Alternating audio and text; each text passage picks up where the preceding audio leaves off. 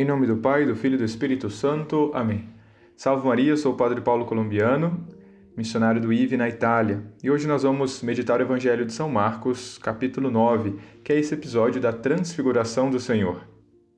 Quando Deus Nosso Senhor fabricou esse grande edifício do universo, dividiu em três partes. Né? Uma na terra, que é este mundo em que vivemos, outra debaixo da terra, que é o inferno, e outra acima da terra, que é o céu, e em todas essas três regiões, Deus repartiu os bens e os males. No inferno há só males, sem bens. No céu há só bens, sem males. E na terra há bens e males juntamente. E por que razão? Porque no inferno há só males, porque há só maus. Né? No céu há só bens, porque há só bons.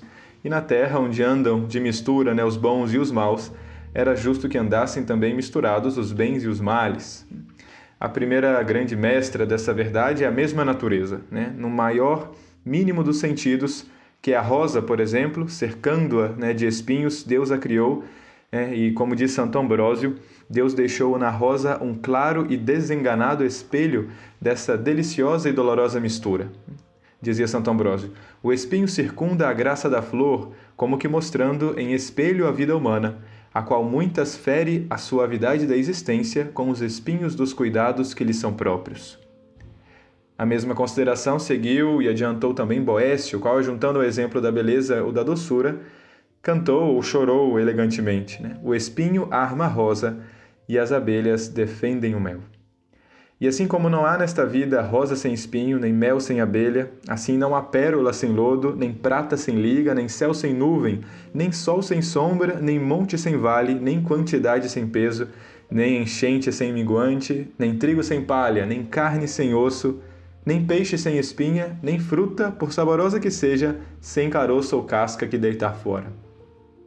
Isso nos faz refletir que enquanto estamos nessa vida vamos ter que enfrentar os males e o episódio justamente da transfiguração do Senhor que lemos no Evangelho, quando Jesus resplandece de luz, transfigurando-se, brilhando tão forte como o sol, será hoje de grande ajuda para ter forças de seguir adiante na busca do bem, seja quais forem os males a enfrentar.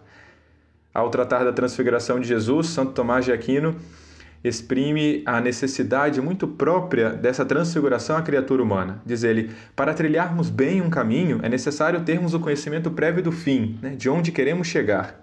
Assim, o arqueiro não lança com acerto a flecha, senão mirando primeiro o alvo que deve alcançar.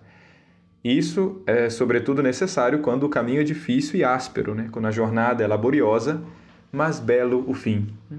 Todo o fulgor da transfiguração do Senhor expressa a vida gloriosa que estamos chamados a viver no céu.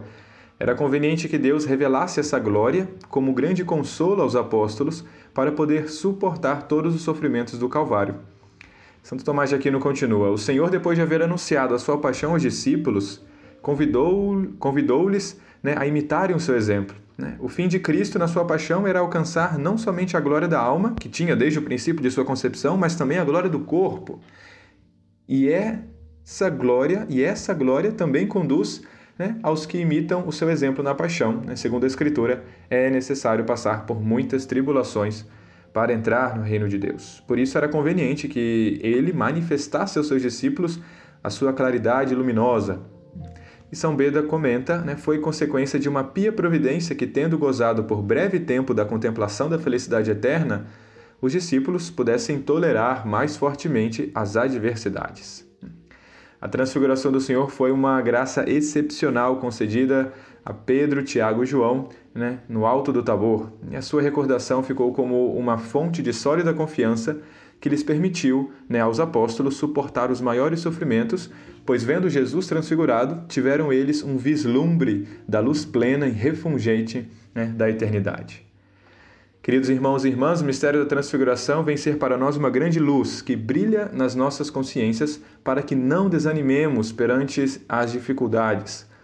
Que a luz do Senhor nos ajude a discernir sempre entre o bem e o mal nessa terra, porque qual for a vossa eleição nessa vida, tal será a vossa remuneração na outra, ou padecendo sem fim todas as maldições com o demônio, ou gozando na eternidade todas as felicidades com Cristo. Assim seja.